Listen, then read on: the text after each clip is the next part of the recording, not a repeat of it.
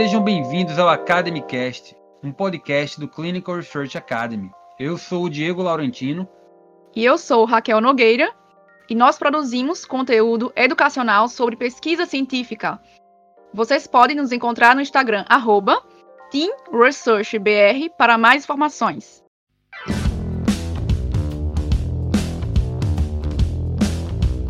Pessoal, sejam bem-vindos a mais um episódio do nosso Academycast. Esse episódio nós temos uma convidada muito especial. Eu sou o Diego Laurentino. E eu sou a Raquel Nogueira. Vamos introduzir o nosso time. Nós temos aqui a Ana Carol Barreto. Carol, tudo bom? Olá, pessoal, tudo certo? Temos a Carol Pirraia do Sena, que participa aqui com a gente. E aí, gente? E a Laura, mais conhecida como Laurinha. Alô, alô, galera. Aqui é a Laurinha. Vamos para mais um Academy Cast. Hoje nós temos uma convidada muito especial, Isabela Faria, que tem o Instagram é, que é o The Brazilian MD, bem conhecida entre os estudantes, os médicos, né, Raquel? Isso, exato. E muito obrigado por ter aceitado o convite de participar aqui com a gente desse podcast. A gente queria saber um pouquinho quem é Isabela Faria. É, antes de entrar na parte mais técnica, a gente gostaria de saber um pouco mais sobre você. Quando você decidiu iniciar nas mídias sociais, qual motivo?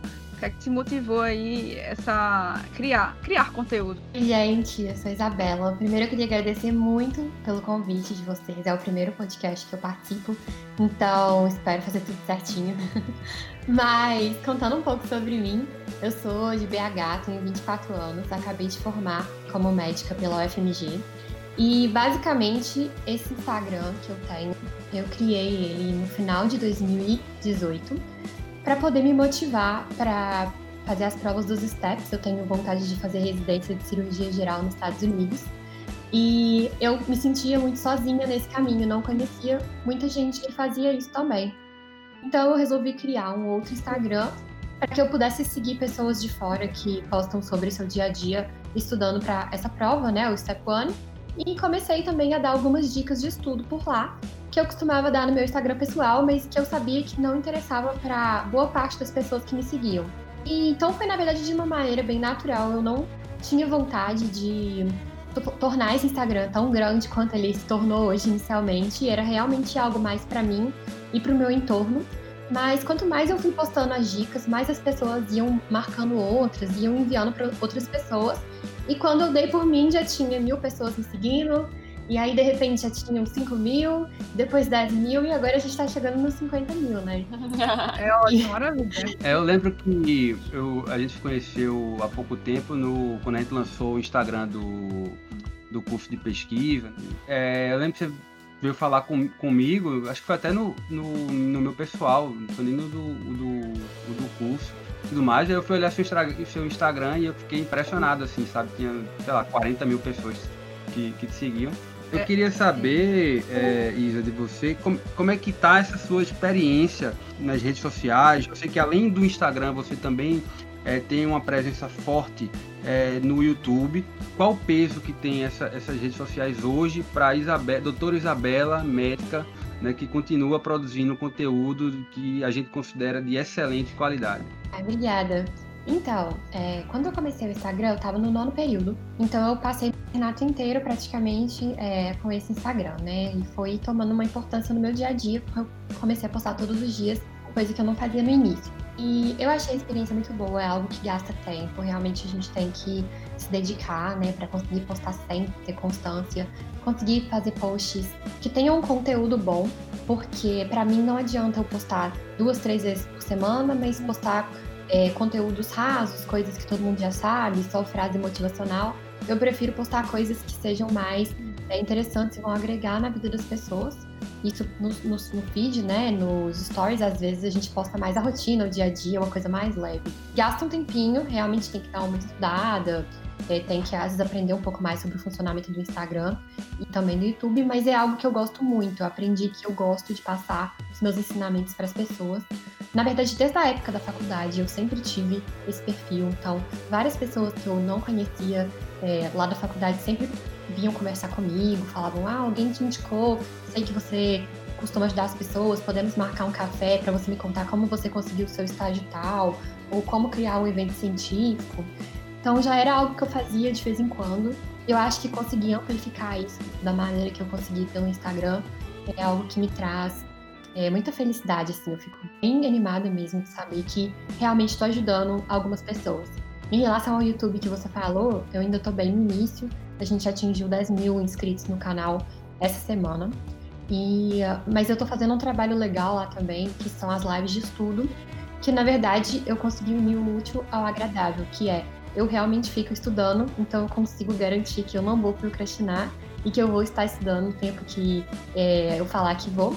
E eu consigo fazer um stream disso para as pessoas e aí várias pessoas conseguem estudar comigo ao mesmo tempo. Eu vi que isso ajudou, por exemplo, muita gente a conseguir se concentrar mais horas, é, a realmente conseguir ter um foco, algo que na quarentena, né, agora nessa, nesse momento que a gente está vivendo, estava sendo bem difícil, todo mundo estudando de casa. Eu passei, Isabela, é engraçado, a te conhecer mais quando é, duas médicas vieram falar comigo dizendo que conheciam teu Instagram e eu não, não acompanhava, eu não acompanhava tanto antes. Mas aí, como elas são médicas e eram especialistas, eu fiz, nossa, a Isabela é conhecida mesmo. Tá aí eu fiquei, nossa, o pessoal conhece mesmo. Aí eu fui olhar direito, quando a gente fez a parceria, eu fiz, nossa, o conteúdo dela é bom. Eu olhava os stories, até pra, é, pra quem é formado e pra quem quer outras coisas, é legal, bastante. Até eu fiz, eu me inscrevi no congresso, acho que foi aqui um americano. É, eu olhei no teu Instagram, fiz, ah, que legal. Então, assim, até pra quem tá na faculdade ou para quem se formou, o conteúdo eu acho que é bem abrange várias pessoas. Eu acho que o maior obstáculo que você deve ter tido, Isa, como você disse, deve ter sido a questão do tempo, né? Porque não é fácil você ser estudante, estar no nono período e estar tá lidando com toda essa informação, até porque é como você disse, quanto mais conteúdo de qualidade você produz, mais as pessoas te cobram, mais as pessoas te pedem para fazer, como se elas não se enchessem daquilo, né? É, dizem que é a única propaganda que quanto mais você faz, mais as pessoas pedem para você fazer. Então, eu imagino que essa questão assim, de conciliar estudo com as redes sociais, com essas mídias, deve ter sido um desafio muito grande para você, né? Isso é verdade. Assim, quando eu tava no início do Instagram, é, eu postava muito menos e como você mesma falou, acho que eu sentia muito menos a obrigação de postar. E quanto mais seu Instagram cresce, mais você sente a obrigação de continuar postando e produzindo conteúdo para que você manter aquelas pessoas interessadas, né? E realmente, assim, na vida de um estudante de medicina ou de um médico, é muito difícil porque a gente estuda em tempo integral ou trabalha né, em tempo integral e a gente tem que fazer isso no tempo extra. E às vezes nesse tempo extra a gente tem que fazer outras coisas. Então, realmente organizar fica bem difícil. Eu sempre tive uma característica que eu acho legal, que é consigo fazer várias coisas ao mesmo tempo. Então, por exemplo, eu estou trabalhando num projeto de pesquisa no momento com Harvard, eu estou trabalhando no, numa UPA, estou estudando para o Step One e mantendo tudo ao mesmo tempo, né? O canal, é, o Instagram e, claro, tem dias, tem semanas que são mais difíceis, que não dá para fazer tudo, que eu não faço post nenhum né? Tem dias que eu tenho que dar uma sumida porque não dá para fazer mesmo, mas a gente, eu acho que com organização dá para as coisas ficarem muito mais tranquilas de serem feitas e sem se cobrar tanto assim. Eu tenho bastante consciência de que as coisas que eu tenho que fazer têm que ser otimizadas em relação ao tempo. Então que eu não posso fazer algo, algum projeto que vai me gastar muito tempo e que que dar o máximo de resultado com o mínimo de esforço, exatamente porque não dá, não dá tempo de fazer tudo assim que às vezes a gente quer fazer, né? Você acha que o fato de ter se tornado assim uma obrigação, uma questão de rotina mesmo, né? De estar tá sempre publicando conteúdo e tal. É, tornou menos prazeroso para você fazer esse tipo de trabalho? Não, você se sente mais instigada do que nunca? Eu acho que, como eu tenho realmente conteúdo para passar, eu sinto que é bem prazeroso, porque eu sinto que as pessoas estão se interessando e eu sempre tenho algo a mais que eu descubro e que eu quero passar para as pessoas. É, mas eu sei que existe gente a sensação de que acabou o assunto e você não sabe mais o que pode fazer para agregar. Eu acho que essa é uma dificuldade muito grande, porque se você escolhe o tema errado bem no início do Instagram, chega uma hora que o assunto acaba. Então, se você escolher algo que você sabe mais ou menos, chega uma hora que você não tem mais nada para falar. Então, uma dica que eu deixo também, se alguém aqui tem vontade de começar a fazer algo assim, seria tentar descobrir qual é aquela coisa que você pode falar por horas e você sempre vai ter mais alguma coisa para falar.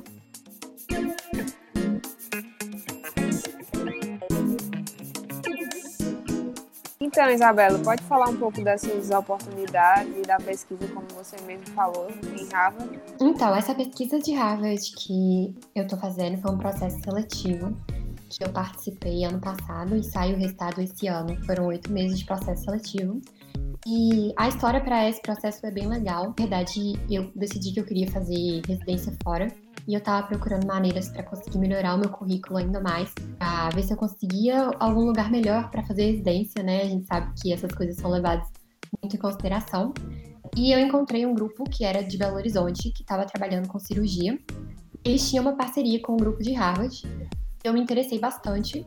Eu fui lá pessoalmente numa reunião, conversei com o médico research fellow que estava envolvido e contei para ele um pouco sobre mim, sobre é, as coisas que eu já tinha feito. Então eu entrei no grupo de pesquisa, que eu fazia pesquisa aqui no Brasil inicialmente. De vez em quando alguns dos trabalhos que a gente fazia, eles tinham Harvard como associação. E aí apresentei alguns trabalhos fora, por exemplo, aqui no Brasil também, Congresso Nacional. E quando chegou o meio do ano, abriu um processo seletivo para Research Assistant para passar um ano lá em Harvard fazendo pesquisa. O próprio Fellow conversou comigo e me indicou que eu tentasse o processo. Então eu participei, tive que mandar um tanto de documento, teve várias fases de entrevista. E no início eu nem achei que eu ia passar, porque é um processo bem competitivo. Ele mesmo falou para eu tentar. É, existia uma grande chance de não dar certo, porque são poucas vagas e muita gente tentando, gente boa do mundo inteiro. É, acabou que deu certo, depois de quase oito meses de processo seletivo, eu recebi a resposta positiva para passar um ano lá em Boston, trabalhando nesse grupo de pesquisa de cirurgia global de Harvard, em que a gente faz um trabalho que a gente acaba coordenando todos os projetos de pesquisa que estão acontecendo de algum dos países que o programa trabalha. É um programa que trabalha muito com países que eles chamam de LMICs, que são os países que têm uma renda baixa ou média. Dentre eles, a gente tem o Paquistão, o Brasil, a Índia, o Haiti, é, e mais alguns, acho que o México, por exemplo. E cada pessoa, cada Research Associate fica responsável por todos os projetos de um país. Então é algo bem legal, tá bem animada. Esse projeto especificamente não teve nada a ver com o meu Instagram. Eu posso dar um exemplo para vocês de, é, de, oportunidades que o Instagram me ajudou. Então, agora, e claro que não é só o Instagram, mas ele ajudou também a melhorar ainda mais meu currículo, que pode parecer um pouco contraditório, mas é, isso acontece. Eu vi uma oportunidade no Twitter no meio desse ano, próxima quando começou a quarentena, para é, entrar num grupo de cirurgia global associado à igualdade de gênero. Então, eu até postei esse grupo lá no meu Instagram também, para as pessoas verem e tentarem participar. E acabou que eu fui aprovada como é, líder do conselho de advocacy, que eu acho muito difícil de traduzir, mas basicamente seria defesa de uma causa. A gente, a causa, no caso, seria igualdade de gênero na cirurgia eles me contaram que ajudou muito para me escolher foi o meu perfil do Instagram, porque eles viram que eu tinha um grande alcance com estudantes do Brasil e como um dos valores dele é realmente conseguir é, trazer essas causas é, para mais pessoas e conseguir levar a igualdade de gênero para todos os países. Então, que seria legal para eles ter como líder uma pessoa que pudesse falar sobre essa causa para os estudantes do Brasil e para os médicos do Brasil também. Então, com certeza foi algo que é, ter essa participação ativa nas redes sociais ajudou bastante. Ah, que massa, Isa. É, é, é legal porque tem essa impressão de que o Instagram é, não, não ajudaria, né? Para você desenvolver fazer parcerias e tudo mais, eu me lembro que eu sempre gostei de, de, postar no Instagram, ah, vou apresentar no congresso, eu postava a foto apresentando, é, um artigo que foi publicado, postava o, o artigo e tudo mais. É, logo no início, quando eu comecei é, a namorar com a Raquel, é, ela não, ela não nem entendia muito, não gostava muito e tudo mais. É. E isso, de certa forma, era, era visto até por outras pessoas como, ah, ele tá querendo se aparecer. mostrar, aparecer, né? É. Principalmente em Recife tem muito esse pensamento. É, mas que ao longo do tempo isso se provou que tem um efeito muito bom de você conhecer outras pessoas, de você. É, isso fez com que a gente escrevesse artigos científicos com, com outras pessoas, que elas nos, pessoas que nos procuravam para fazer tanto capítulo tanto, de livro é isso. tanto artigos científicos quanto é. capítulos de livro então várias oportunidades elas se abrem se você souber usar bem a rede social né é, já, já que Diego entrou nesse assunto, eu queria antecipar um, um tema que eu ia já fazer posteriormente. É sobre o marketing pessoal. Isabela, a gente vê muito aqui nos Estados Unidos, quando eu cheguei, que as pessoas aqui no exterior, principalmente aqui nos Estados Unidos, elas fazem muito marketing pessoal. Ou seja, eles não usam tanto Instagram aqui nos Estados Unidos, eles usam Facebook, muito. Twitter. Twitter. Eles não usam muito é, Instagram, feito a gente no Brasil. Mas assim, eles usam outras redes e eles fazem muito marketing pessoal. É assim, pesado. Às vezes as pessoas criticam muito ah, é exibido porque tá postando, tá mostrando sua vida. Por exemplo, você estuda, é, faz pesquisa em Harvard. Isso atrai, queira ou não, inveja, cresce o olho, enfim. Os então, haters. Os haters, né? Que depois a gente vai falar sobre isso. Então, assim, eu, eu falei, Diego, nossa, aqui é muito diferente. O pessoal aqui posta pra valer. Nossa, a vida profissional é como se fosse um marketing pessoal, é muita propaganda. E no Brasil não tem isso. Aí eu gostaria de saber de você, se você, até onde esse marketing pessoal, essa a gente falar da nossa vida pessoal atrapalha ou não. Aqui é como se fosse obrigatório a pessoa fazer o marketing pessoal para sobreviver na selva. É, no Brasil é diferente, as pessoas às vezes é, não querem, achar chato. Enxergam com maus olhos. Isso. Eu gosto de saber sua opinião sobre isso. A gente deve, você acha que tá certo aqui fazer esse marketing? Porque às vezes a gente vê gente que fala até demais. Pessoas é, é, que falam, crescem o que não tem. Por exemplo, seu currículo você tem, você, você posta o que tem. Mas tem gente que não tem e posta. Então, eu gostaria de saber de vocês qual é a sua ideia sobre isso, sobre esse tipo de marketing pessoal. É um pouco difícil, eu acho, de explicar para quem está ouvindo aqui como que é esse marketing pessoal nos Estados Unidos, porque é muito diferente do que a gente faz. E eu posso contar para vocês que a minha primeira experiência com isso, na verdade, foi um pouco mais simples, no sentido de é, quando eu fui descobrir sobre as cartas de recomendação, como que é, o valor delas. Eu sei que nos Estados Unidos as cartas de recomendação, todo aluno, ele é demonstrado como se fosse o aluno mais incrível, a pessoa mais inteligente que aquele professor já conheceu na vida. Aqui no Brasil, se você pede para o seu professor escrever uma carta para você, por mais que ele realmente ache que você é um aluno incrível, ele não vai escrever dessa maneira. Então, eu já tinha recebido algumas dicas desde o início, do tipo, quando você for pedir para um professor do Brasil para escrever carta, fale com ele que ele vai ter que te demonstrar como se não existisse alguém igual no mundo inteiro e qualquer coisa não tenha vergonha de pedir para ele exagerar. E realmente é algo que, assim, é, eu não achava que existia, mas que existia muito e foi muito estranho para mim. Inclusive, para eu aplicá-la para Harvard, eu tive que fazer isso. Então, eu tive que conversar com os meus professores com muita vergonha e falar: nossa, dá uma exagerada, por favor, porque lá nos Estados Unidos todo mundo exagera e senão eu não vou conseguir a vaga. E assim, é, essa exagerada pra gente parece algo que é mentira, mas na verdade é só uma maneira que eles têm de elogiar que é muito boa. E assim, eu acredito que realmente tem essa questão que você falou de gente que dá uma maquiada naquilo que já fez ou que tá fazendo. E eu acho isso muito errado. E eu sei que isso é muito mal visto, principalmente quando as pessoas descobrem. Então, é uma coisa que eu super não indico que ninguém faça. Seria, às vezes, demonstrar algo que você fez como se fosse algo mais importante. E todos os lugares que eu já vi indicando é, coisas sobre currículo, sobre entrevista, falam para não fazer isso. Então é algo que eu levo para mim. Realmente eu vejo, por exemplo, às vezes no Instagram mesmo, de um pessoal aqui do Brasil, deles falando de algumas oportunidades internacionais deles, como se tivesse sido algo muito maior do que realmente foi. Muitas vezes é algo que a pessoa pagou para estar tá lá, ou algo que não teve processo seletivo nenhum, e ela coloca no Instagram como se ela tivesse sido convidada e como se ela fosse muito importante. E as pessoas sabem, a grande maioria das pessoas percebe e a pessoa para de ter de demonstrar que ela é boa para demonstrar que na verdade ela tá mentindo. Então não é algo legal. Em relação à vergonha de mostrar o que a gente faz, eu passei por isso bem no início do, das redes sociais, antes de ter Instagram assim, no meu Instagram pessoal mesmo. Próximo a 2012, eu inclusive sofri bullying na escola porque eu postei uma viagem minha e foi muito difícil para mim na época. Eu tive que trabalhar isso bastante. E eu passei os próximos anos, depois disso, muito reclusa. E sem postar nada, apaguei todas as minhas redes sociais. E quando eu entrei na faculdade, eu percebi que eu não podia fazer mais isso. Que eu não era aquela pessoa que não postava nada, que era reclusa, que não mostrava nada da vida dela. E eu resolvi voltar para as redes sociais como meu perfil pessoal mesmo, normal, postar é, não existe stories ainda, né? Mas postar foto minha numa viagem, postar foto minha com a minha família era algo que eu nem tinha mais Instagram. Então, quando eu voltei para a faculdade, eu resolvi criar de novo, porque eu percebi que, mesmo sem ter rede social, ainda assim o que eu fazia gerava é, algum burburinho, alguma fofoca, alguma coisa do tipo.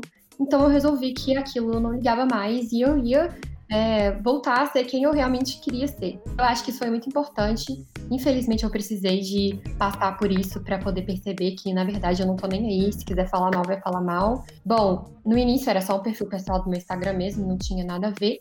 Mas quando eu resolvi criar o meu perfil para postar sobre os meus estudos, eu sabia que ia ter muita gente que ia falar alguma coisa Normalmente as pessoas falam muitas coisas negativas porque elas não têm coragem de fazer elas mesmas. Bom, eu criei, eu sei que eu recebi feedback negativo pelas minhas costas e inclusive também para mim mesma, muitas pessoas falaram coisas bem no início do Instagram, mas eu acho que depois, quando o Instagram foi crescendo e o pessoal foi vendo que realmente era algo interessante, que eu realmente tinha algo a dizer e que poderia ajudar, inclusive, essas mesmas pessoas que estavam falando coisas ruins, eu acho que as coisas mudaram. Passei a receber praticamente só feedback positivo. É muito raro hoje em dia que eu receba algum feedback negativo ou que eu escute alguém que tá falando e eu tenho mostrado mais ou falado mais do que eu faço. Eu acho que realmente é algo que impede a gente no início, que dá medo. Eu sei disso porque eu mesma me escondi no início quando eu é, sofri esse bullying. Então, é algo difícil. Depois, eu acho que a gente vê que o importante é a gente fazer o que a gente gosta, fazer o que a gente quer. De qualquer forma, as pessoas vão falar, então não tem porquê não fazer o que você tá afim, sabe? Então, eu acho que esse sentido é muito importante. Em relação a falar sobre si mesmo, eu ainda tenho muita dificuldade de falar coisas boas sobre mim mesma, porque eu acho que é uma coisa cultural que a gente não aprende a demonstrar as nossas, é, as nossas habilidades e realmente, se você começa a falar em que você é bom, a maioria das pessoas começa a te julgar como: ah, essa pessoa não é humilde, essa pessoa, né, ela é arrogante. E bom, não é assim, sabe? Eu acho que isso acaba perpetuando um pouco a baixa autoestima das pessoas, porque você não tem o direito de contar em que, que você é bom, você não tem o direito de se sentir bom em alguma coisa, porque senão você vai ser taxado como arrogante ou como não humilde. E eu acho que é, é muito importante que a gente entenda no que, que a gente é bom. É claro que é diferente de você achar que você é o melhor em alguma coisa, que você não tem mais nada para aprender, né? Que você já atingiu um patamar superior, não é isso. A gente tem um pouco a aprender com os Estados Unidos nesse sentido, da gente começar a entender que a gente é bom sim, sabe? E isso vai até mesmo para o lado do, complexo vira-lata que a gente tem em relação a outros países, né? Em relação às outras pessoas, de achar que a gente nunca vai ser suficiente, exatamente porque a gente não está acostumado a enxergar nossas próprias vitórias. Muito bom que você disse, porque é, a gente passou por isso e passa ainda hoje. Eu estou tentando, quando eu cheguei aqui em Nova York, eu tô tentando me desfazer do que eu era um pouco no Brasil da, do pensamento, na verdade, esse pensamento de vira-lata de ah, se tem inferior, eu não posso é, colocar minhas coisas que as pessoas vão falar. Queira ou não, eu também na faculdade as pessoas criticavam, me, me, me criticavam porque eu fazia trabalhos, porque eu fazia coisas talvez em excesso para elas. E hoje eu tô tentando me desligar disso. Diego também, né? É, e sobre, sobre essa questão dos Isso. haters, né? Só pra gente citar uma cantora que tanto Raquel quanto Isabela gostam muito, né? Haters gonna hate. Então, assim, não há nada que você possa fazer. né? É por aí. É verdade. Isso que você, isso que você falou, Isa, sobre os haters, acho que é muito importante, né? Principalmente para quem tá começando agora no, no Instagram, nas redes sociais. Porque o julgamento dos outros é problema dos outros, né? E é uma coisa que eu acho que vocês enfrentam muito, de uma forma muito pesada, porque querendo ou não, exposição, né? Você tá se expondo ali no, no Instagram, a sua vida tá aberta para muita gente. E tem sempre um grupo de pessoas que quer é o mal das pessoas, que, que não critica de forma positiva, critica para ver as pessoas por baixo. É, na verdade, eu acho que está muito relacionado a elas encontrarem um culpado pelo fracasso da vida delas e não por realmente ser verdade aquilo que elas falam, entendeu? Então, ainda bem que você lida bem, né, com essa questão assim dos haters. Eu acho muito importante essa maturidade assim. Isso, quando você faz uma, um marketing responsável, a gente chama é, um, um marketing, conteúdo, criação de conteúdo responsável, eu acho que as pessoas podem até falar, mas depois elas não vão ter mais argumento. Mas assim, eu vejo também que não são todos os Instagrams que têm é, um marketing, a gente chama de criação de conteúdo saudável. Tem muita, é, que a gente chama, é, como poderia dizer, muita coisa que... Errada. Errada, né? Por aí. Então, assim, não são todos os criadores de conteúdo que estão corretos. Então, as pessoas, com o tempo, eu acho que elas começam a avaliar isso. Então, É é, tanto que muitos não, não vão durar, não vão perdurar alguns anos. É, eu acho que isso é muito segredo, assim, do crescimento sustentável, né? A longo prazo, você agregar valor na vida das pessoas. Foi exatamente o que Isa disse, né? Que ela sempre estuda pra se atualizar e trazer um melhor conteúdo. É isso que prende as pessoas ao, ao Instagram dela, é o que dá visibilidade, né? É verdade, ela tem muita constância, né, também no que faz. Isso é uma coisa que é muito importante que a gente sempre bate na tecla, que é a questão do skin in the game, né? Você tem que ter propriedade para falar daquele assunto. E o que assusta é que a gente vê muitos perfis de Instagram surgindo de pessoas que falam sem ter propriedade sobre, sobre determinado assunto. E aí é, você tem que saber filtrar. Né? Você tem que saber filtrar de quem, de quem você de quem você quer absorver conteúdo. Por exemplo, quando a gente começou o Instagram da gente e Isabela veio falar com a gente, a Isabela pediu o currículo da gente para avaliar.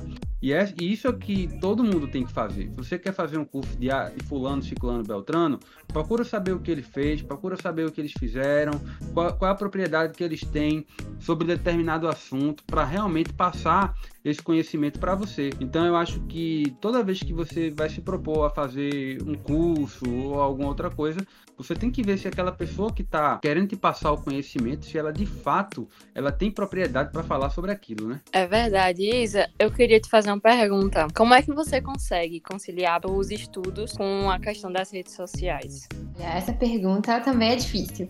Bom, é, Polêmica. as redes sociais, quando você começa a mexer muito com elas, você acaba gastando muito tempo. Quem nunca pegou o celular pra ver uma coisa, de repente não viu que passou uma hora lá mexendo no feed do Instagram. Nossa, isso acontece às vezes, assim, é. Não vou mentir que isso de vez em quando rola. Às vezes, quando eu estudo muito, assim, é quase como se fosse um escape da realidade, né? E depois a gente acaba ficando até triste. Nossa, gastei duas horas aqui fazendo absolutamente nada. É. Mas, não é?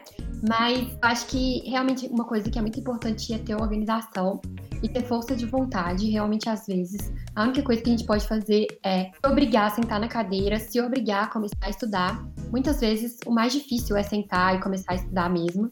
Então, uma coisa que eu gosto sempre de fazer é criar esses tipos de gatilho mental que eu nunca tento estudar, por exemplo, na minha cama ou algo assim. Eu tenho a minha mesa e eu sento lá e aí eu troco de roupa de manhã, mesmo se eu vou ficar em casa, pego meu café, sento na mesa, abro meu computador e começo a trabalhar. Se a primeira coisa que eu fizer for abrir meu e-mail ou abrir alguma coisa que eu sei que tem a ver com trabalho, fica muito mais fácil para mim para fluir. E uma coisa que eu contei para vocês que deu muito certo foi exatamente eu conseguir unir, por exemplo, os meus estudos com as lives do YouTube.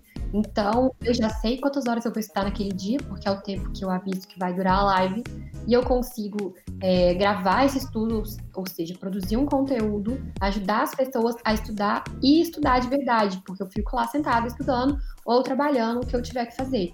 Eu acho que isso ajudou bastante, principalmente agora que eu tô ficando muito tempo nas redes sociais. Mas antes de eu fazer isso, eu já tinha que dar uma organizada. Então, o que eu fazia talvez era determinar alguns horários do dia para eu entrar no Instagram e postar algum post ou produzir algum post mesmo. Então, às vezes eu falava, olha, na segunda-feira de 6 às 8, eu vou entrar no Instagram e produzir um post da semana, ou dois posts da semana. E em vez de ficar entrando toda hora, que eu acho que realmente é algo que pode atrapalhar. A gente tem que ter muito foco e a gente tem que perceber se a gente está passando tempo demais é, nas redes sociais. Existem algumas ferramentas no seu próprio celular ou dentro do aplicativo, às vezes dentro do Instagram, por exemplo, que você consegue ver qual é a sua média de horas por dia que você está usando no aplicativo.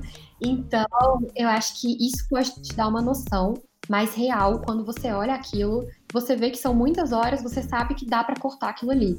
E ao contrário também, às vezes você vê que tá uma hora por dia, você já pode saber que tá fazendo o suficiente. Isso de estudar em conjunto é uma técnica de estudo muito forte, né? Eu não sei se é cientificamente comprovado, mas funciona muito comigo. Eu faço muito isso com uma amiga minha, com Carol.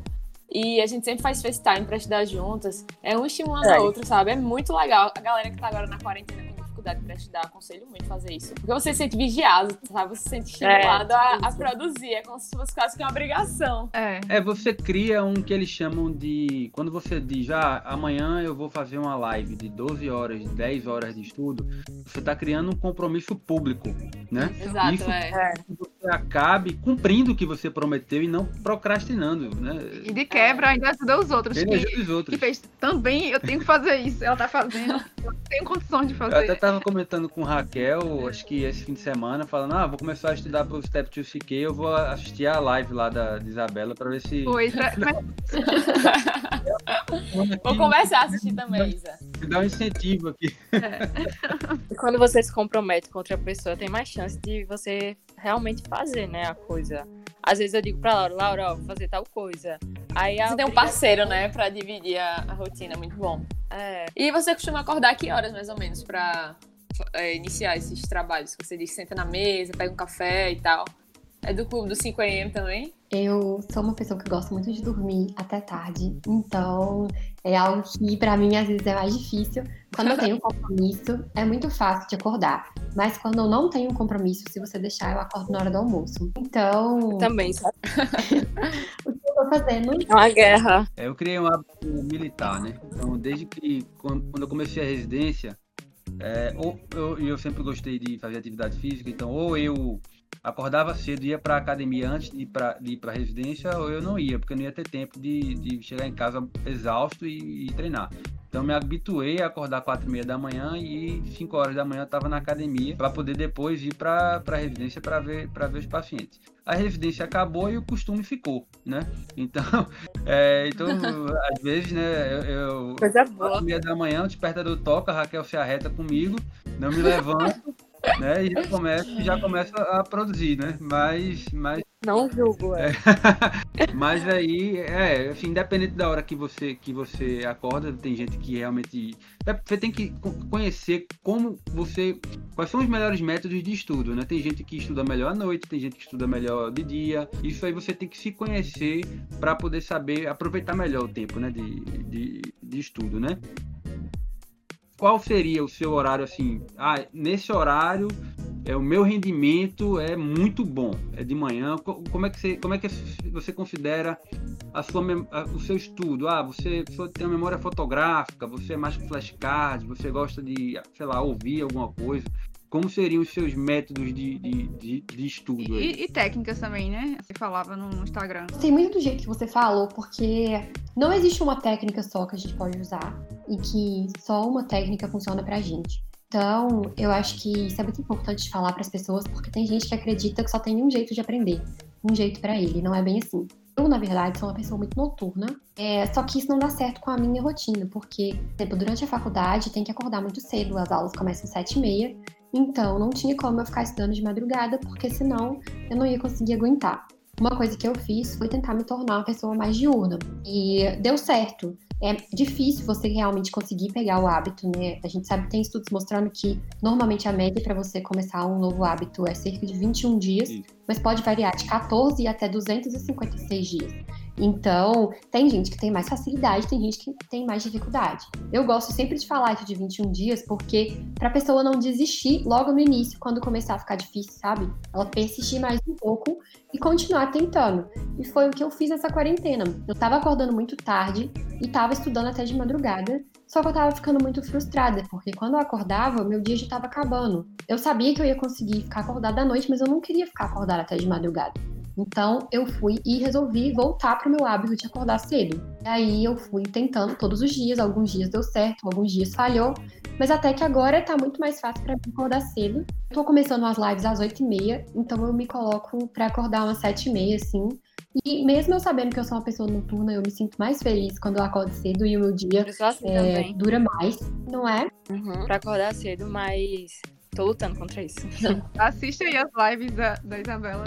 Tem um problema, a Raquel já identificou esse meu problema, que é o seguinte: eu gosto de acordar cedo, né? Tudo mais, começar a estudar. Mas se por algum motivo acontecer coisas que me, me atrapalhem durante a manhã, eu começo a ficar de mau humor, né, Raquel? Sim. E aí. Eu, eu fico também. É como se desse 10 horas da manhã, eu tenho que olhar para trás e pensar assim: ah, eu já estudei 3, 4 horas, sabe? E se eu não conseguir identificar isso, significa que eu não estou aproveitando o dia como deveria aproveitar na minha cabeça. Não tá cumprindo É. suas metas, né? Exato, aí acabo ficando mais chateado. Eu fico muito chateada. Eu fico muito chateada, porque eu fico pensando, poxa, eu podia ter acordado mais tarde, né? Já que não fez nada. Eu também. É porque vai muito do que você faz depois que acorda, né? O que Isa disse. Tem É. gente que acorda sete e meia e rende super. E tem gente que acorda de quatro e meia e também rende muito, entendeu? Acho que cada um tem que se conhecer. E acordar muito cedo não é sinônimo de sucesso, né? Porque se você acordar É, não. de 5 horas da manhã e não ficar fazendo nada, assistindo, sei lá, Exatamente. jornal, jornal ou qualquer coisa e, não- e não- e realmente não produzir, não adiantou nada. né? Exato. Nosso cérebro ele gosta muito de rotina e ele gosta muito de é, seguir padrões. Então, o que acontece com você, Diego, muito provavelmente, é, eu leio bastante sobre isso, é que você já tem a sua série de coisas que você gosta de fazer de manhã. E se você acorda e não faz essas coisas, é como se você tivesse quebrado aquele ciclo. E aí você não consegue seguir é, a sua rotina. E parece que não tem como começar ela de novo, só amanhã agora. E aí isso te deixa frustrado. Mas eu acho que isso acontece com muita gente. É. sabe? Com certeza. Exatamente isso. Uma coisa que eu gosto muito de usar para estudar é, são técnicas de estudo mais ativo. Então, como acho que foi a Laura que falou, eu gosto às vezes de estudar em grupo quando eu, tô, quando eu tava na faculdade, principalmente, porque você vai discutindo a matéria com seu colega. E aí você lembra, quando você explica para ele, você lembra como é a matéria, principalmente se a pessoa falar algo errado e você for consertar. E você lembra mesmo. Você não tem alguém para estudar junto com você, você gravar você mesmo falando com as suas palavras, ou reescrever algo que você leu com as suas palavras. Essas técnicas ativas elas são muito boas e elas ajudam a gente a gravar aquilo por muito tempo. Gosto muito também de técnica de revisão. Eu estudo com flashcards. Eu uso muito o Anki para fazer isso. ANKI, para quem não conhece. Conheço não, aplicativo é. Então, pode ser um site aplicativo, tem os dois. É ótimo. Ele é gratuito, exceto para iPhone e iPad. Aí tem que pagar, mas você consegue usar pelo computador tranquilamente gratuito. E você faz esses flashcards de várias matérias e eles têm um, um algoritmo de revisão espaçada que é muito bom. Então, ao que você vai fazendo, você marca se você se foi fácil, médio ou difícil, e o próprio aplicativo calcula para você quando você tem que ver aquele flashcard de novo. Então é ótimo para revisão. Você não tem que ficar fazendo aquele esforço mental de pensar quando que você tem que estudar aquilo de novo. É, ele é bom. E se você não fizer todo dia, ele vai acumulando, aí vai ficando uma bola de neve. Aí o bom é isso, você tenta não, não deixar acumular. É, eu vi uma história engraçada. O cara tava estudando pro Step One e tava e- aqui dos Estados Unidos e tava fazendo os flashcards. Querendo ou não, é, depois são muitos cartões que acaba, acaba acumulando. E a história era que ele tava, a mulher dele tava tendo um menino no centro cirúrgico e ele tava no banheiro fazendo os flashcards do tanto cartão que ele, mas de fato é, é uma técnica sensacional para você memorizar. Me ajudou muito com farmacologia, me ajudou muito com microbiologia. Talvez eram as matérias que eu menos errava questões, porque é muito, é muito difícil você memorizar alguns detalhes de, de, de farmacologia, principalmente para a prova do Step One. Isabela sabe, sabe bem aí que ela está estudando. né? Tem uns detalhes aí que são terríveis de você detalhes, detalhes. de você lembrar. Você só consegue lembrar se você usar o Anki. Porque se você for ler a página do, do First Aid para lembrar aquilo ali, você não lembra nem a É pau. verdade.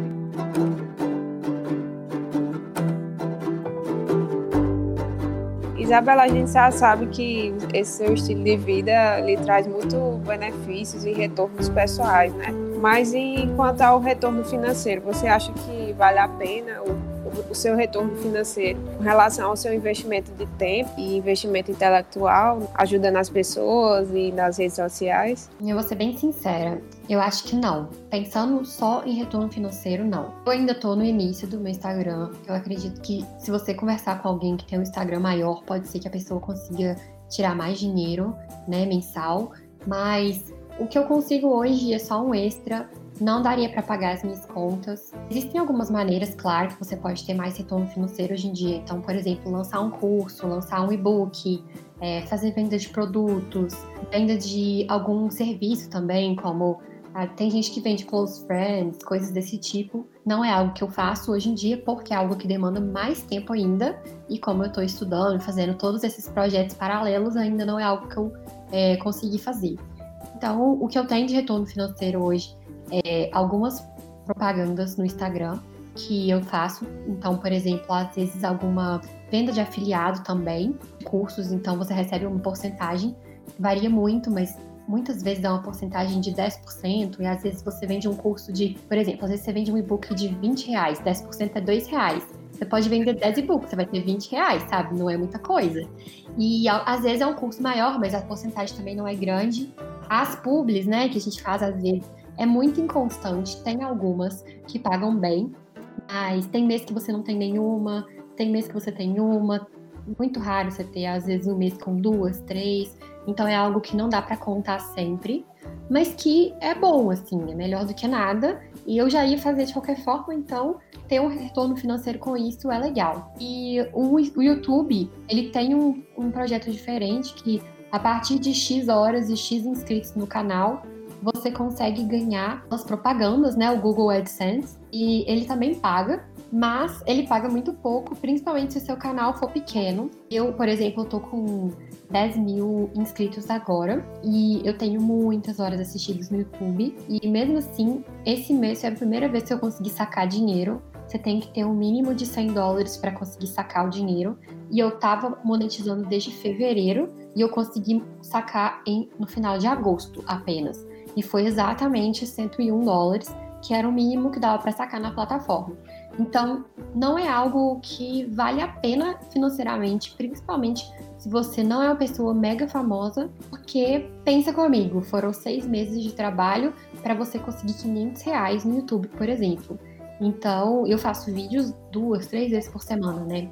Estudos é algo que normalmente as marcas não se importam muito, diferentemente de nichos do tipo maquiagem, estilo de vida, viagem, essas coisas tem mais, é, mais gente fazendo também, mas também tem muita oferta de empresas que estão indo atrás, que pagam muito melhor é, para pessoas que talvez não precisam de ter tantas centenas de milhares de seguidores.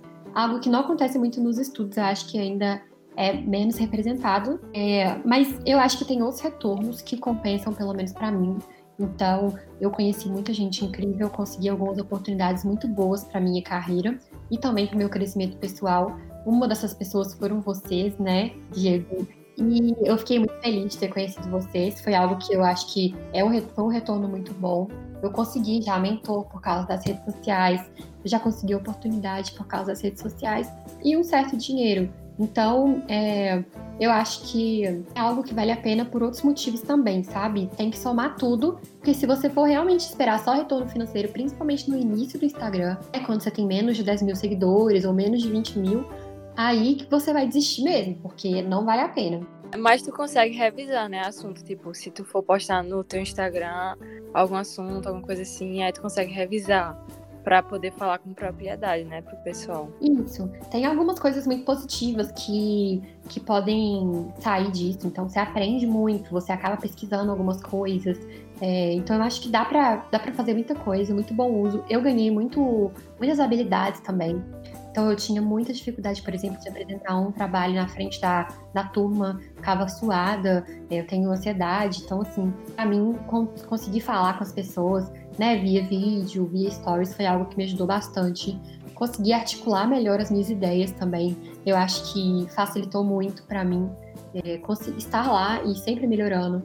Às vezes, mesmo escrita, então, tanto em inglês quanto em português, eu acho que a gente aprende escrevendo as legendas, escrevendo outras coisas, a gente vai aprendendo algumas. fazer os textos ficarem melhores e mais claros e passar realmente a ideia que você queria passar. Eu acho que são várias coisas, assim, se você for pensar, dá para tirar muito de um Instagram, principalmente se você fizer um trabalho legal, algo que realmente vai ajudar não só também os seguidores, mas também te ajudar. Só não tanto assim o retorno financeiro. Qual é o público mais atraído pelo seu conteúdo e os assuntos mais pedidos pelas pessoas? O que é que eles mais pedem para você falar? O público são principalmente estudantes. E com estudantes eu acho que isso inclui inclusive profissionais formados que ainda têm interesse em aprender alguma coisa. Então, eu tenho me segue desde 18 anos até 54 anos de acordo com o Instagram principalmente, sendo que a maioria das pessoas que me seguem estão na faixa de 24 a 31 anos mesmo. É, então são pessoas que estão na faculdade. Uhum. Metade dessas pessoas faz medicina ou quer fazer medicina, a outra metade faz outros cursos. Então eu acho isso bem legal também. Que apesar que eu falo muita dica de medicina, ainda tem gente de outros cursos interessada. Os assuntos mais pedidos depende é, do que eu apresento. Então, Por exemplo, no início eu falava um pouco sobre as oportunidades internacionais e é algo que as pessoas ainda me pedem muito. Mas hoje em dia, por exemplo, eu tenho mostrado muito esse conteúdo sobre habilidades, sobre melhorar o currículo, sobre é, networking. Então é algo que eu fui apresentando pro para o público e as pessoas foram gostando e quiseram aprender mais ainda. Desde que a gente começou com o Instagram do, do Clinical Research Academy e tudo mais, que várias pessoas elas têm se espelhado em você, Isso. no seu Instagram, falam muito bem, eles seguem e almejam é que, que elas também tenham o sucesso que você tem o sucesso com, com, com, o seu Instagram. Eu, como experiência de vida, assim, a gente sempre vai ter as pessoas que, que falam mal do trabalho da gente. A gente quer fazer a residência fora, Isabela quer fazer a residência aqui nos Estados Unidos também. Então, quando você alcança essas coisas que as pessoas, elas não querem que você alcance porque isso mostra, de certa forma, que elas não conseguem chegar, né, que elas não conseguem ter esse desenvolvimento. Então, há um estímulo muito forte meio que a questão do hater, a pessoa falar mal e tentar diminuir o que você, as coisas que você consegue fazer e tudo isso. E eu fui criando ao longo do, dos anos um, um, um, filtro que eu acho que todo mundo que tem essa questão de ter uma vida mais pública, de, de, de que coloca as Expor coisas, né, vida, né? expõe as vidas, você tem que criar filtro, né, para poder absorver apenas as coisas boas você nunca vai ver alguém acima de você falando mal. É sempre alguém que está abaixo. É sempre alguém que, na verdade, queria fazer o que você está fazendo, mas não faz o que está falando de você. Então, você, a gente tem que criar um filtro né, para impedir que esses comentários atinjam a gente e impedir que isso faça com que a gente desista do, dos nossos objetivos, que isso faça com que a gente fique desanimado. E isso serve para todo mundo, para as meninas aqui também, que estão na faculdade ainda, aprender a filtrar apenas a, a, as coisas boas. É claro que existem é, críticas construtivas, e eu adoro críticas construtivas, mas quando a gente fala desse pessoal que fica falando mal da gente nas redes sociais, geralmente isso não vai agregar é, nada e só vai, e só vai é. atrapalhar, né? Isso. E ao mesmo tempo que eu estava é, é, prosseguindo, surgiu na quarentena um boom de Instagrams, Instagrams, de pessoas sendo especialistas, estudantes sendo especialistas em determinado assunto, como pesquisa ou algum outro tema específico. E aí eu tô percebendo que as pessoas, principalmente os estudantes, né, estão fazendo de alguns temas um glamour, por exemplo, sobre intercâmbios, sobre como estudar fora, é, glamouriza algumas coisas assim, é incrível. Ou seja, às vezes tem Instagrams que não passam a realidade da coisa, não passa exatamente como é uma seleção, como é o procedimento, sei lá, uma prova, e glamoriza muito alguns Instagrams. O seu, eu, eu sigo você há um tempinho, e realmente, eu olhando direitinho, você posta ali o que de fato parece ser, e é, né? Não, a verdade não, como ela é. Não, não parece um glamour de um determinado tema, de um intercâmbio, de uma, de uma prova no exterior, de como morar fora, de facilidades. Você pode colocar, sei lá, uma inscrição, anunciar alguma coisa, mas você, eu percebo que você não torna um glamour e diz que é fácil. Você diz que tá lá e cabe a pessoa entrar e se esforçar. Verdade, até porque, falando um pouco sobre essa questão de hater, mesmo que você faça o que você não faça, vai ter gente para falar mal, né? Então, assim, a gente tem que ter cuidado para não dar força à voz dessas pessoas. Eu concordo muito com o que vocês falaram. Teve realmente um boom de Storygrams nessa quarentena e eu imagino que vai ter uma queda muito grande no número de pessoas assim que as coisas forem voltando ao normal, inclusive o próprio calendário escolar, porque demora tempo e muita gente desiste porque não dá conta de organizar tudo. E de fato, assim, surgiu muita coisa legal, surgiu muita gente incrível, mas tem muita gente também que tá se aproveitando, falando sobre coisas que não deveriam. Eu achei que teve um, uma proposta muito legal, que foi introduzida, inclusive, por uma outra influência que fala bastante sobre isso, uma médica, ela chama Flávia Ju, e ela tem falado é, sobre como a gente tem que ter cuidado com o que a gente fala e que a gente não pode falar sobre conteúdo médico sem um médico para orientar. Assim como na pesquisa científica, né? Ela criou um projeto em que ela estava juntando médicos com pessoas que queriam é, ter como se fossem mentores. E eu achei bem legal isso, porque aí depois disso eu comecei a ver que algumas pessoas começaram a produzir conteúdo levemente mais responsável, porque começaram a ter alguém que estava assinando aquilo ali com ela. Então ela não estava mais falando por si só, é, e sim falando com um especialista por trás. E eu achei isso muito legal. porque passa mais credibilidade tanto para a pessoa que está produzindo quanto para quem está lendo, né? Querendo ou não, a gente pode se confundir quando a gente é aluno, sabe? Mesmo eu, que já sou médica, eu sei que tem coisas de especialidade que eu não vou saber falar corretamente e que eu posso cometer erros e exatamente por isso eu tomo muito cuidado. Eu acho que volta até um pouco numa pergunta lá do início, que é a questão de profissionalismo, porque a gente tem que ter cuidado com tudo que a gente posta nas redes sociais e a gente tem que ter responsabilidade com o nosso público. Então, a gente tem que tomar cuidado com o tipo de coisa que a gente compartilha, até mesmo da nossa rotina, do nosso dia a dia. Então, quando a gente vai fazer um conteúdo, a gente tem que pensar duas vezes, três vezes, se a gente realmente está pronto para falar sobre aquilo, se a gente sabe falar sobre aquilo, se a gente tem conhecimento suficiente. Por exemplo, evito ainda de falar muito sobre a residência fora nos Estados Unidos, exceto partes que têm a minha experiência, porque eu ainda não passei. Então, se eu fico dando dicas de como fazer a melhor carta de recomendação, mas a minha carta ainda não foi o que me botou dentro da residência, pode ser algo diferente. É claro que é, eu posso falar sobre outros tipos de carta que já deram certo para mim, como por exemplo, para conseguir um intercâmbio. Mas se eu for falar de carta para residência médica, já se torna outro assunto que talvez eu ainda não esteja é, pronta para falar sobre isso. Eu acho que as pessoas têm que ter um pouco essa análise crítica antes de falar as coisas, a gente realmente vê muito conteúdo que não tem tanta qualidade. Inclusive, é, vocês falaram muito sobre pessoas que prometem resultados e prometem coisas e falam que as coisas são fáceis. Eu vejo isso muito e isso me deixa muito triste porque às vezes eu falo algo e eu mostro para as pessoas que é difícil e as pessoas vêm me falando, mas fulano disse isso, e isso. Fulano disse que é possível conseguir bolsa 100% em Harvard, que é muito fácil. Eu fico tipo, então vai seguir fulano, porque eu tô falando a verdade. Se você prefere se frustrar, então segue fulano. Era algo que me incomodava muito porque muita gente me mandava mensagem falando: tô com muita vontade de fazer o intercâmbio no meio do ano, queria saber como você fez para ir para Harvard. E para mim era até meio ruim eu virar para pessoa e falar tipo: olha, não é assim e tal. Foram muitos anos eu trabalhando, vários grupos de pesquisa, várias coisas. Demorou muito, é um processo competitivo. Se você quer ir para lá, assim, você vai ter que fazer uma outra coisa, só que aí é pago e é caro, tananã. E as pessoas, elas que é, elas são muito imediatistas, elas querem resultado na hora, elas querem as coisas na hora e elas querem de graça. Elas não querem pagar também, não. Então, é uma coisa que eu acho que as redes sociais elas têm um lado bom, um lado ruim, e um dos lados ruins é que a gente só mostra os resultados. Normalmente a gente vê a vida das pessoas só a parte boa. Eu acho que isso gera muito comentário negativo que vocês falaram.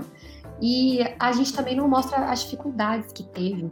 Então as pessoas começam a achar que aquilo é, foi fácil, ou que foi só dinheiro, ou algo desse tipo. O que não é verdade. Uma coisa que eu gosto muito de fazer é mostrar a realidade, mostrar quando é difícil e mostrar o passo a passo e mostrar que demora. Eu acho que isso, inclusive, é uma das razões pela qual eu quase não recebo hate hoje em dia, porque eu acho que as pessoas veem que eu mostro o que é real.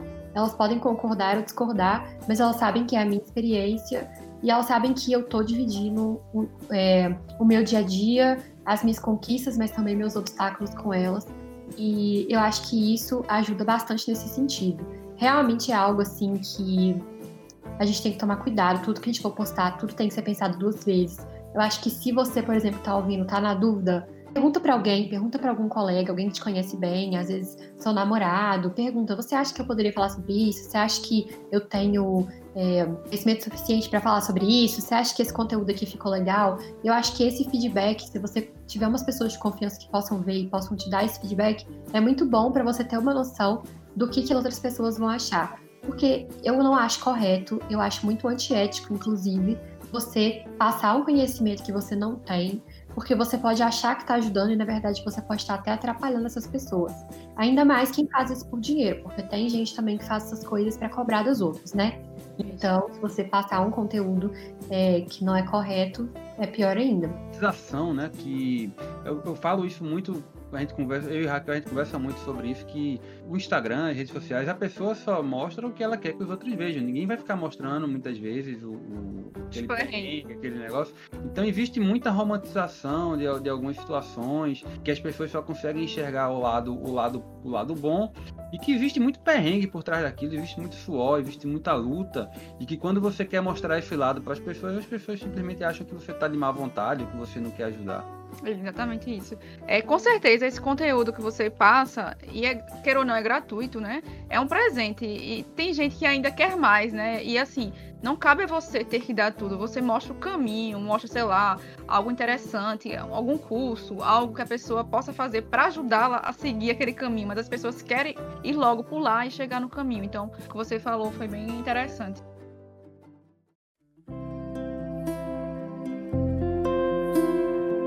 Todo esse aprendizado que você teve, essas experiências todas na, nas mídias sociais, você tem algum conselho profissional, assim, até de vida, né? É aquele conselho que, que você aprendeu, só quem passou por ele sabe. E é pra quem quer começar também, Isa. Assim, pra esse todos, mundo. né? É, no geral. Então vamos lá. Tudo que eu faço, eu faço com muita paixão, muita determinação, ponho o meu suor naquilo. Se for para fazer algo mal feito, eu nem começo. Eu acho que isso é algo bem legal de se pensar logo no início. Então, toda vez que você estiver fazendo alguma coisa que você gosta e que você realmente fosse empenhar, a chance de dar certo é muito maior. É, eu gosto, sempre gostei de mídias sociais, sempre gostei do Instagram, então é algo que para mim dá muito certo. Então, se você já não gosta muito de Instagram, você já vai ter um obstáculo a mais. E as coisas que eu posto, os assuntos que eu mostro, eles têm tudo a ver comigo, eles não têm a ver com outra pessoa. Mesmo se fulano tá postando algo que tá fazendo muito sucesso, se eu fosse fazer aquilo, provavelmente não ia ter a minha essência, não ia ter a minha personalidade. Poderia até ganhar alguns likes, mas logo as pessoas vão perceber que aquilo não era eu. E eu acho que você tem que passar a sua personalidade, você tem que passar um pouco sobre você em tudo que você faz, é, para que as pessoas elas também se enxerguem naquele conteúdo. Eu acho que isso é muito importante de se pensar, porque quando a gente começa a ver as outras pessoas fazendo algo que está dando certo, a nossa tendência é tentar fazer parecido e a gente tem que fazer aquilo que combina com a gente, porque é assim que a gente mantém a nossa motivação, né, a nossa inspiração para a gente continuar fazendo as coisas. Não ter pressa, tenta ficar longe desse imediatismo, saiba que as coisas elas costumam demorar muito tempo. Quem cresce muito rápido normalmente é, é sorte, é alguma coisa que viralizou. Não olhe é, para essas pessoas imaginando que você vai ser assim, porque isso é o caminho mais rápido para a frustração que tem. Então, faça as coisas que você gosta, do seu jeito e sem pressa, que pode parecer bobo, mas é o maior conselho que eu tenho. Sobre é, alguma coisa mais prática, assim, para você não sair aqui com essa reflexão, né, pensando, nossa, achei difícil, eu acho que é, coisas importantes. Não use automatização não entre naqueles aplicativos ou pague algo para sair seguindo as pessoas ou de seguindo as pessoas. Faça isso organicamente, ou seja, faça você mesmo. Se você quer seguir alguém, siga alguém que é do seu nicho. Né? Se você quer tentar ganhar mais seguidores, não fique comprando seguidor, não fique usando aplicativo para ganhar seguidor, não faça sorteios que não tem nada a ver só para ganhar seguidor, porque essas pessoas elas vão te dar um follow e o seu engajamento vai ser muito ruim. Não fique com pressa de, de atingir 500 mil, 5 mil, 10 mil seguidores. Vai impactando o número de pessoas que estiverem assistindo. Eu tava vendo esses dias, reorganizando os meus destaques, e eu vi eu agradecendo as pessoas que estavam me seguindo, porque eu tinha postado algo no meu estágio em Miami e um total de 200 pessoas tinham assistido aquele story. E eu tava muito feliz e eu escrevi, tipo, não acredito que tem 200 pessoas aqui ouvindo o que eu tenho para dizer. Hoje em dia, meus stories são vistos por quase 10 mil pessoas todo dia. Então, a gente tem que saber que atrás daquilo lá tem pessoas e você pode estar realmente ajudando aquelas pessoas, impactando aquelas vidas e não são números. Então, independentemente de quantas pessoas estiverem lá te acompanhando e ouvindo o que você tem a dizer, pode ter certeza que alguma diferença você está fazendo. E lembre-se disso, que você vai sempre estar tá mais inspirado a fazer é, o que você tem feito. Em relação a comentários do tipo blogueirinha ou algum outro tipo de hate, é, uma coisa que me ajudou bastante e que eu peguei de dica de alguém também, não lembro quem, toda vez que alguém te mandar uma mensagem legal, printa aquilo e salva em algum lugar, numa pasta. Uma pasta com alguns feedbacks positivos. Quando você receber alguma coisa negativa, aquilo vai te dar um impacto muito maior do que as centenas de mensagens positivas que você já recebeu na sua vida. Vai te dar um impacto, não tem jeito. Realmente o ser humano é assim. E para você se lembrar de por que, que você começou e por que você deve continuar, você entra naquela página lá e vê todas as mensagens positivas que você já recebeu, as pessoas que você já ajudou. Você vai se lembrar de que é muito mais importante que alguém que vem falar, uma pessoa a cada mil que vem falar alguma coisa ruim. Isso deve dar muito gás, né, pra você, tipo, esses retornos positivos. Sim, com certeza, sim. Gosto muito dos retornos positivos, eu sempre tento responder as pessoas. É, exatamente, e eu tento dar uma importância muito grande dentro da minha vida para isso. Então, hoje em dia, eu tenho certeza que um comentário positivo é muito melhor do que 100 comentários negativos. Não que eu receba 100 comentários negativos, mas para explicar mais ou menos a escala, eu dou muita importância, sabe, pro, pro feedback legal que eu recebo, porque eu sei hoje que isso é uma parte do combustível para eu continuar postando e continuar produzindo esses conteúdos para as pessoas.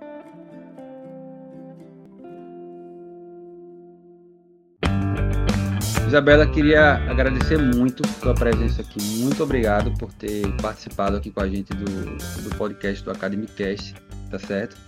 Espero que você participe de outros, de outros episódios no futuro e aguardamos você aqui em Nova York quando passar essa pandemia para vir aqui no hospital aqui. Isso, foi muito bom contar a experiência, né? Queira ou não, a gente saiu ganhando também.